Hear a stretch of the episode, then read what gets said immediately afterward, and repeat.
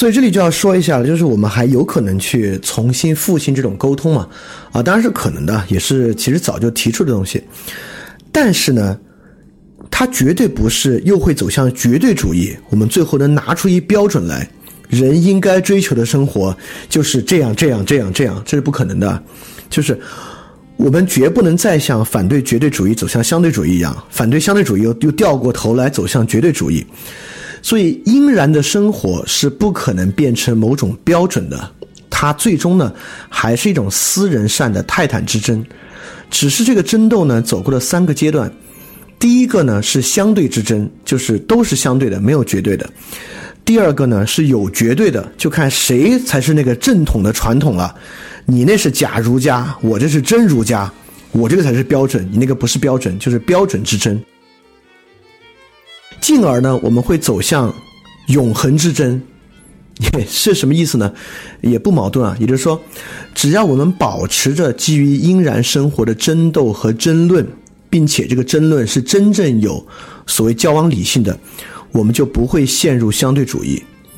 而我们如果你你就会想，那个争不会打起来吗？不会又打第三次世界大战吗？如果我们一直在道理之争，在有效的道理之争之中。就不会是战争之争，所以说从这个角度，大家应该可以理解哈贝马斯后期强调的交往理性和公共领域到底重要性何在。在这里，我们就可以看出，交往理性和公共领域确实是克服相对主义的现实路径，可现实的路径吧。现在在互联网条件之下，就是每况愈下，能不能做得好，当然看诸位努力。因此呢，什么是交往理性？就是维持对应然生活的沟通和争斗，这就是交往理性。所以，交往理性绝对不是多元文化吹捧你好我好大家都好啊，每个文化都有其好的一面，不是。交往理性是维持的对应然生活的沟通和争斗。所以怎么争，对吧？现在网上争的还少吗？大家骂的还少吗？到底我们的？根本性的支点改变在哪个地方啊？其实，在这个位置。你看，网上一旦争起来啊，这个争的完全没在点儿上。我们都说啊，原因是因为啊，这根本是立场之争，不是道理之争。感觉只要掺入了两帮不同立场的人啊，他们就没法沟通和理解，导致推而广之，嗯，人们就根本性的认为，其实人跟人是没法理解的，因为他们就是有立场差异嘛，这是相对主义的基础啊。但我们必须分清一个东西啊，就是价值中立和立场中立、意识形态中立是不一样的。诚然，立场相左的两个人，或者意识形态完全相左的两个人，很可能是没法沟通的。但是，价值相左的两个人呢，很可能是能沟通的。交往理性确实需要立场和意识形态的中立。但是并不需要价值的中立，呃，仅仅说到这儿，肯定还没理解，因此呢，就要区分一个东西了。这个价值、意识形态、立场有啥不一样？立场挺简单的，我支持 A，你支持 B，这就是立场之争了。意识形态跟这个有异曲同工的地方，比较复杂。价值跟他们不一样在哪儿啊？就是因为立场就是立场。我们没有说理解这个立场，立场不用理解，它就是一个事实。但价值呢，就不仅有说明、表述的维度，价值呢还有理解这个维度。所以说，怎么才能够真正沟通，就需要去搞清楚两个特别重要的一个一组区分，就是理解与说明的区分。理解啊。就理解与说明，呃，这可不是我编出来的啊，这是维特根斯坦后期哲学特别重要的一个问题，就要说明理解与说明这两个东西的差异。这两个东西其实，你别说，它还是真是一个很复杂的问题，因为在科学主义中，理解和说明是一回事儿，就像一个数学证明，你有没有真的理解啊？你就把它用证明的公式说明出来，凡能说明的就能理解。凡不能说明的就不能理解，这就这就是史里克那个逻辑实证主义啊，他们的主张说明和理解是一组关系。而维特根斯坦呢，恰恰是在因为这个逻辑实证主义尊维特根斯坦为神嘛，呃，这是这是个玩笑话，就是尊他为精神领袖。而维特根斯坦恰恰是看明白了自己与逻辑实证主义者的区分之后，在后期哲学中非常明显的区分了理解与说明的差异，而相对主义的问题，恰恰就是没有搞清楚理解和说明差异的问题。当然啊。也肯定存在对生活缺乏理解或只有很浅理解的人，啊，有那种说起来虽然头头是道，但实际上并未理解，这这这当然是存在的啊。因此呢，存不存在那种高度争吵，但实际上可以完全互相理解的人？说起来是多元的，但实际上他们俩最像。其实很多啊，比如说 TFBOYS 三个男孩的不同粉丝之间在网上吵得最厉害的，他们各自的主张非常不同，但作为旁人来看啊，把名字蒙上，你绝对看不出在说谁。他们其实是高度可以理解的，包括中美之间现在贸易战之中吵的也是不可开交，双方看起来完全不同。但我们之前其实，在节目里提到过啊，因为这个路径选择的原因，实际上这两个国家最像，在很多方面，这两个国家应该可以完完全全理解彼此。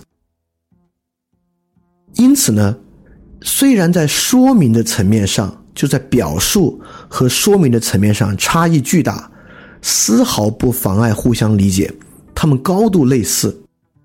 迪尔泰就有一句话说：“我们说明自然，而我们理解心灵生活。”这个地方呢，与维特根斯坦这里就有相似的地方了。对于事实的说明可以千差万别，但理解可以是类似的。同样。即便两个人有巨大的理解差异，在说明上也是可以共通和交流的。比如说，柏拉图在《法义篇》开篇，苏格拉底去到克里特岛输出这个雅典的立法观念啊，与克里特岛其实他们对法的理解完全不同，他们对神的理解完全不同。但《法义篇》最开始就是苏格拉底与克里特岛的长老长篇大论的讨论敬神的问题，理解完全不同，但是可以沟通。因此，说明呢，绝对是可以导向理解的，也绝对可以在没有说明的地方，仍旧存在着理解。因此，我们最开始说啊，在这个社会中，人是存在差异的，这个差异可能导致相对主义。但我们反过来看，分工的利益差异和个人先天禀赋的差异，就有人腿脚好，有人脑子好，腿脚坏，实际上都是说明的差异，而非理解的差异。绝大多数相对主义主张的这种差异，并非理解的差异，而仅仅是说明的差异。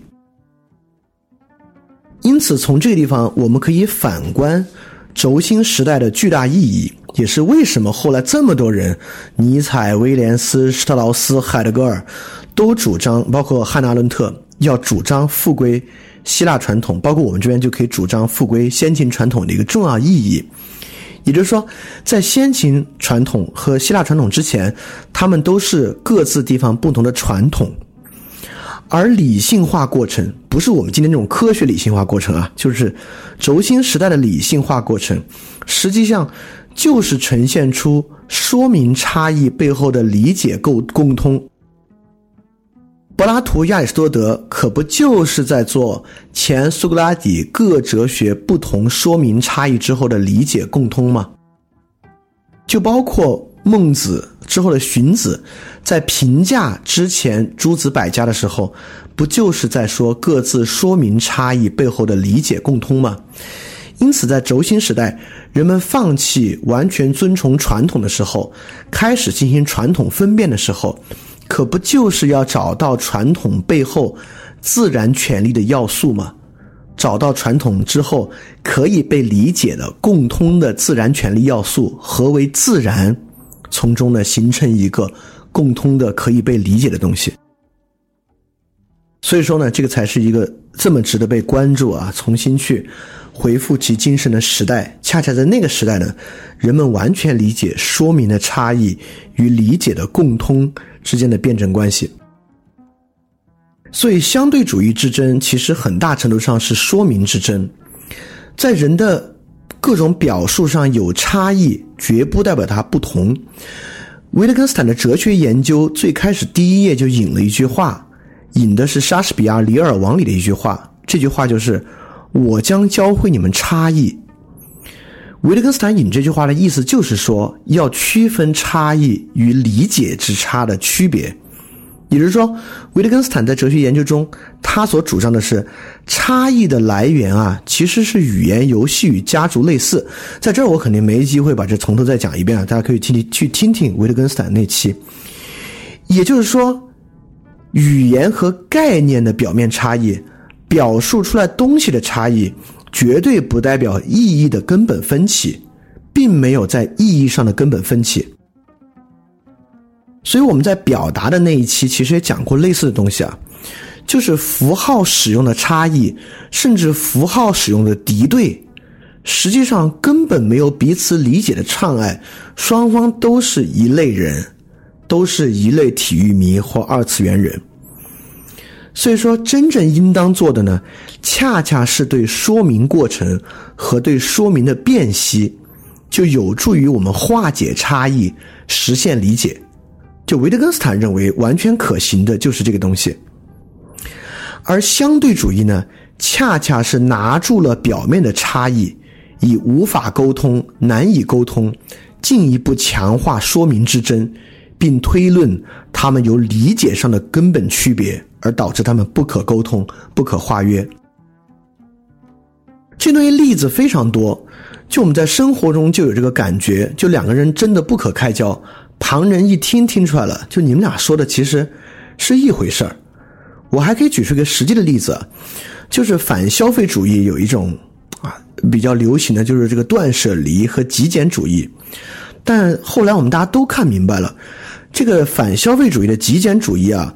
和这种消费主义，尤其是消费升级，其实说的是一回事儿。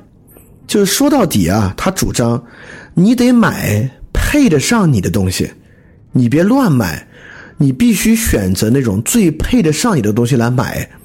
就实际上和消费升级说的是一回事儿，虽然在语义上、在说明上完全针锋相对，但实际上是一个东西。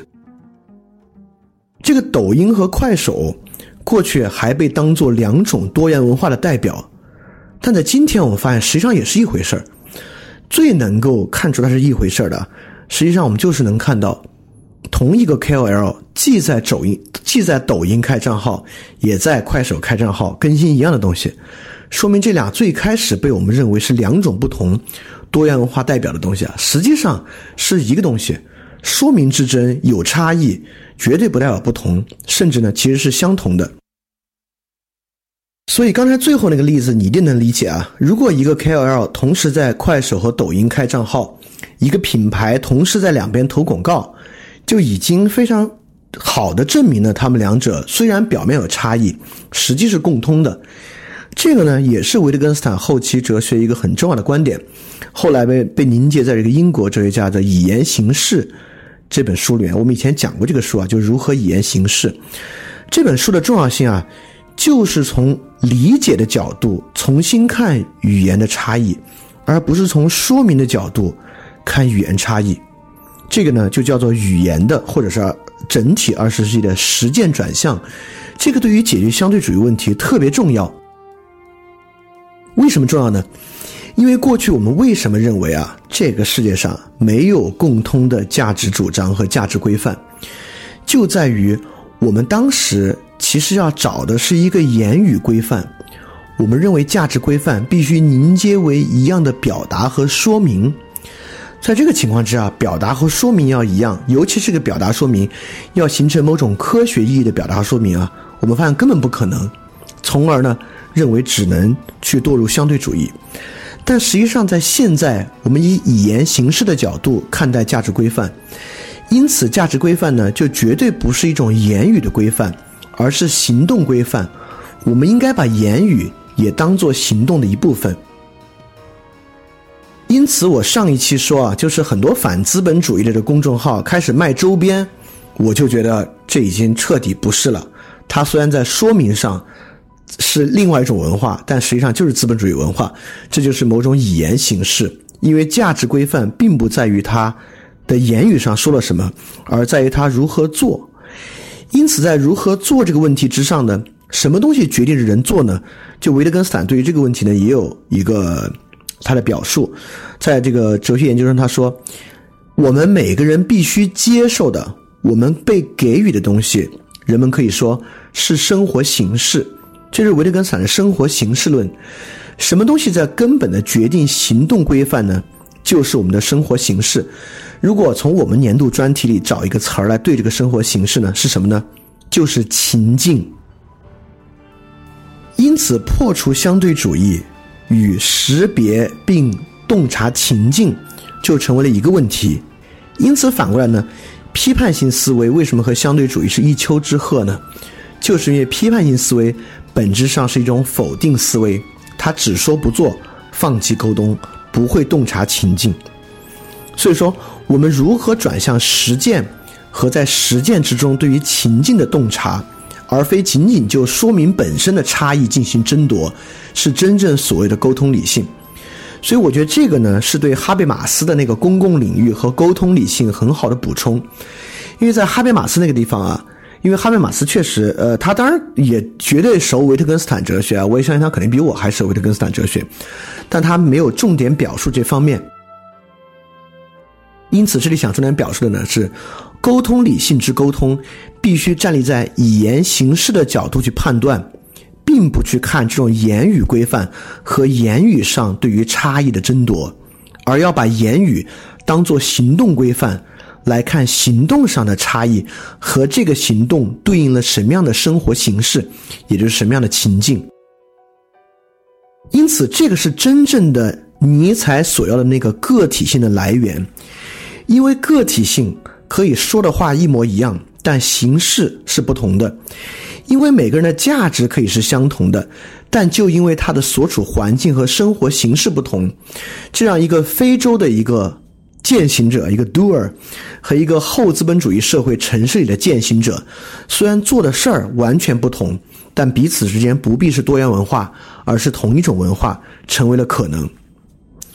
就连维特根斯坦也说，他就在说这个生活形式和语言游戏啊。他说，假设你来到一个陌生的部落考察，你完全不懂那里的语言，在什么情况你会说那个人在下达命令、理解命令、服从命令和抗拒命令呢？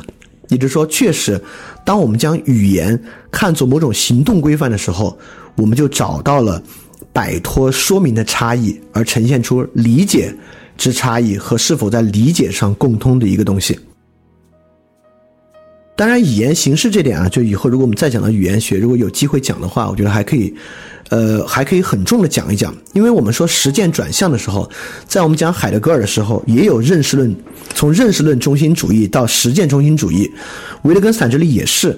但今天我们还绝对没有克服这个，我们一直极其难理解的主客一体。什么叫主客一体？实际上就是实践中心主义。当然，这个所以说讲语言形式呢，跟这个高度相关，也值得一讲。所以说到这个地方，我们怎么判断一个人是不是相对主义呢？比如说，一个人说：“我其实不是相对主义者啊，我特别希望跟人沟通，但有的人啊就是说不通，没法沟通的，所以我这在这之后就拒绝跟他们沟通了，真是沟通不了。”当他这么说的时候，他是个相对主义者还是个绝对主义者呢？他当然还是个相对主义者，虽然说他不是啊，但是你就可以从他对这个事的理解之上来看待他是不是，而不是他的说明之上。看待他是不是？所以说，我们反过来想，就从这个例子往下，什么样的人会坚持不懈的沟通？什么样的人会放弃沟通呢？所以说，我们在在这里就可以更进一步明白，相对主义啊，看起来是一个意识形态主张，是一个价值选择的主张，但我们发现还是尼采说的对，这个东西并不是一个认识论差异。什么人会坚持不懈的沟通？什么人会放弃沟通呢？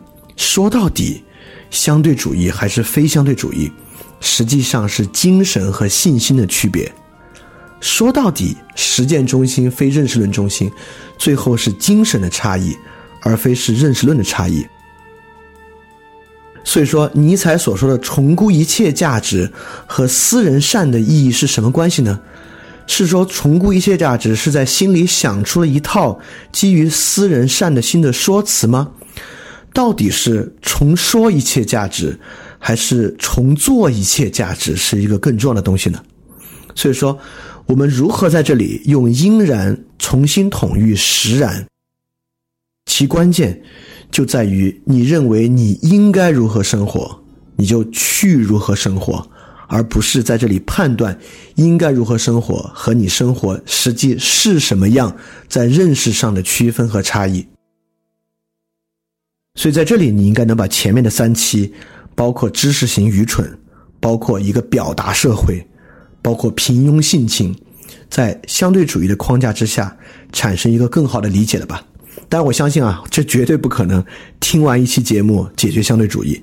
但我相信，对于相对主义的理解，对于相对主义问题的根源，对于它产生的危机和哪种转变可以帮我们真正的克服相对主义，我觉得呢，可能都给予了很多的启发。那 OK，那我们来看看大家有什么问题啊？来问一下问题。这里有个问题啊，说如果从想过渡到做，那么做的准则是什么？或者说做的依据是什么呢？呃，你可以想你的生活之中啊，很多时候你做事情并不是因为道理而做。在之前的节目里面也说过很多，包括我们有一期这个问答节目，说什么是直觉，在那期呢，其实就跟做有很大的关系。我觉得可以去听一听那期啊。事实上，绝大多数时候我们做什么东西，并非依据什么准则而做，而是在什么动机之下做。而自我教育那期，我们也提到了特别多，就是这个觉察不是道理觉察，而是对于精神、对于立场、对于处境的觉察。对于处境觉察，最后不是要把它描绘出来，不是要描述出来、说明出来，而是要去。产生一种感觉和一种对他的精神意向，就这个你可以完全从胡塞尔那种意向性角度去理解这个问题啊。这还有个问题啊，问今天讲的东西可以理解为知行合一吗？啊，我觉得我不知道，我一直觉得知行合一这个话还是在认识论中心之上来想的，好像还是在诉求某种意识标准。我建议放下这个问题啊，就是。你都可以想想怎么光做不想，可能都都都好点儿，就好过于想是不是要非要知行合一或什么样的东西啊？还是以做为中心。第二，对于共同的具体实践的理解差异如何沟通？呃呃，我觉得这个问题问的有点细啊。呃，但是我想想，如果我们过去节目里跟他引述相关的部分，实际上就是视角主义的部分，我们。很多讲到维特根斯坦和尼采的部分呢，跟他都有对应关系。就实际上是在说很多不可理解之处如何理解，尤其是我们讲什么叫做哲学作为医生和警察去判断误用。因此，很多时候导致不可理解的根本原因呢，是语言的误用，是语言在说明角度之上的问题。所以，如果能够解决这些问题呢，实际上是能够更多促进理解的。就关于这个实践理解的差异沟通啊，我觉得这个呃相关的书籍和实践也很多，呃呃悬的和不悬的都有，我觉得可以去参考一下。好，今天问问题的人不是很多啊，是我不知道今天这期讲的跟生活太远了，还是讲的晦涩了。我感觉不会，其实讲完之后我自己感觉还不错。我这我觉得这期讲的。挺明白的，而且启发性意味也挺大的啊！希望能有所帮助吧。如果大家之后还有问题呢，可以继续在群里问，我们可以在群里讨论一下。那录进去这部分就到这儿，那我们今天节目就到这里结束。呃，大家记得敢去相信，加油！非常感谢你收听本节目。如果希望每周一加入微信群，跟我们一起学习，提出问题，看到每次分享的 keynote，可以微信添加“想借 Joy Share” 想。借的拼音 x i n g j i e，Joy Share J O Y S H A R E，并说牛津通识读本就可以被我们拉入群中，每周一起学习了。欢迎你来。嘿，你是不是也听了不少我们的节目呢？如果你跟我们一样觉得这个节目还不错，可能也挺重要。如果能让更多人听到，虽然可能效果不大，也可能会让这个社会变得好一点点吧。所以说。呃，干脆去转发一下好吗？让更多的人可能听到这个节目，我们来试试它会产生什么样的效果吧。谢谢你的转发。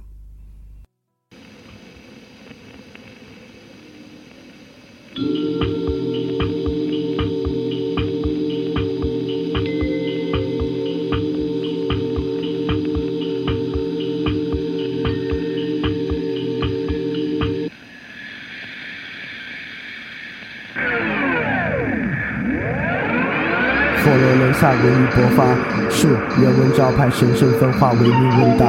路灯发明教派，实验尊大，性质坍塌。把哲学淘汰，远航困乏，枪炮文雅。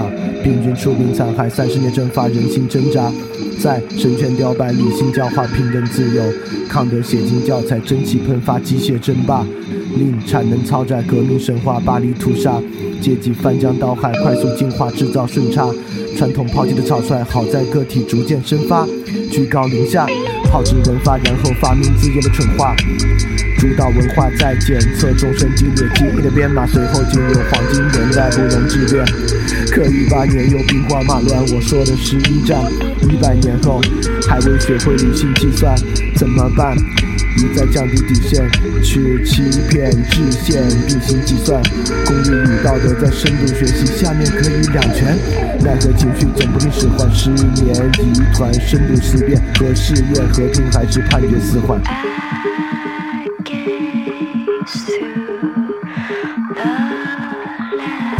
现在的人很容易被挑动情绪，尤其是那些他们不该感动的东西。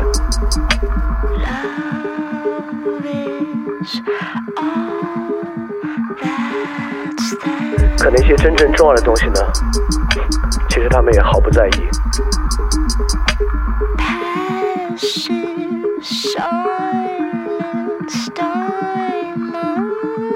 这才是真正可怕的吧？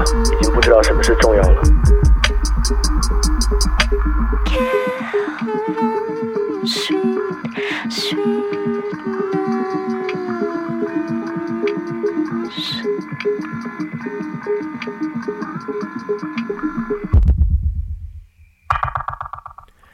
别想太多，对号入座，利益财政他在说，别在乎不假思索，全靠金钱就这么赤裸，专营开拓，捧杯相交，财产阔绰，不甘示弱，有你死我活的快乐。别想太多，对号入座，快感财政他在说，别啰嗦，已经实证，没有意识，更没有自我。五巴比妥十五毫克静脉注射，不假思索，有不死不活的快乐。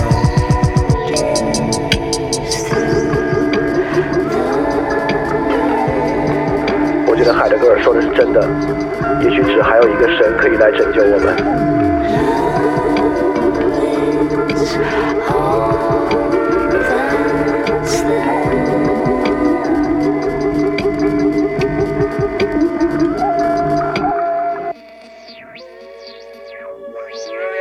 全是演化，也全是卜卦，全局常识理论快速上架，记忆力耗尽，脑汁已被告知，失而复得，又得而复失，标志着资本主义循环消费，无可挑剔，必然超值。假意和 greedy，它相互交织，垫脚石批量集合，浑然不知，分享道理，个性消失。奖励大同小异，它变换措辞，多巴胺永不过时，开始编码闭幕词，结局秩序坍塌，逐渐变实。都焦虑，随声附和，面面相觑，无人负责。就在这不该的场合，预言着通道的覆辙，鼓噪我苦难的口舌，开路在迷惑的沼泽。翻开我晦涩的书册，语词句册听者的愈合，来把你直觉筛选，挥手开显梦境的曲折。被人转载，另眼看待，将叙事篡改，见钱眼开，真相掩埋，标题惊骇，俗人反态，留下我未老先衰，奈何奈何。学会不露声色，接受完败，推翻重来，on the side，效率确定，操作功利。成果技术的姿态，感应虚空古神放肆毁灭异想的天开，财富游戏手机流量充值消极的自在，可被刺猬众人接管，然后置身的世外。我确信个体平民炎凉世态，平等惨淡无人例外，束手清心继续等待。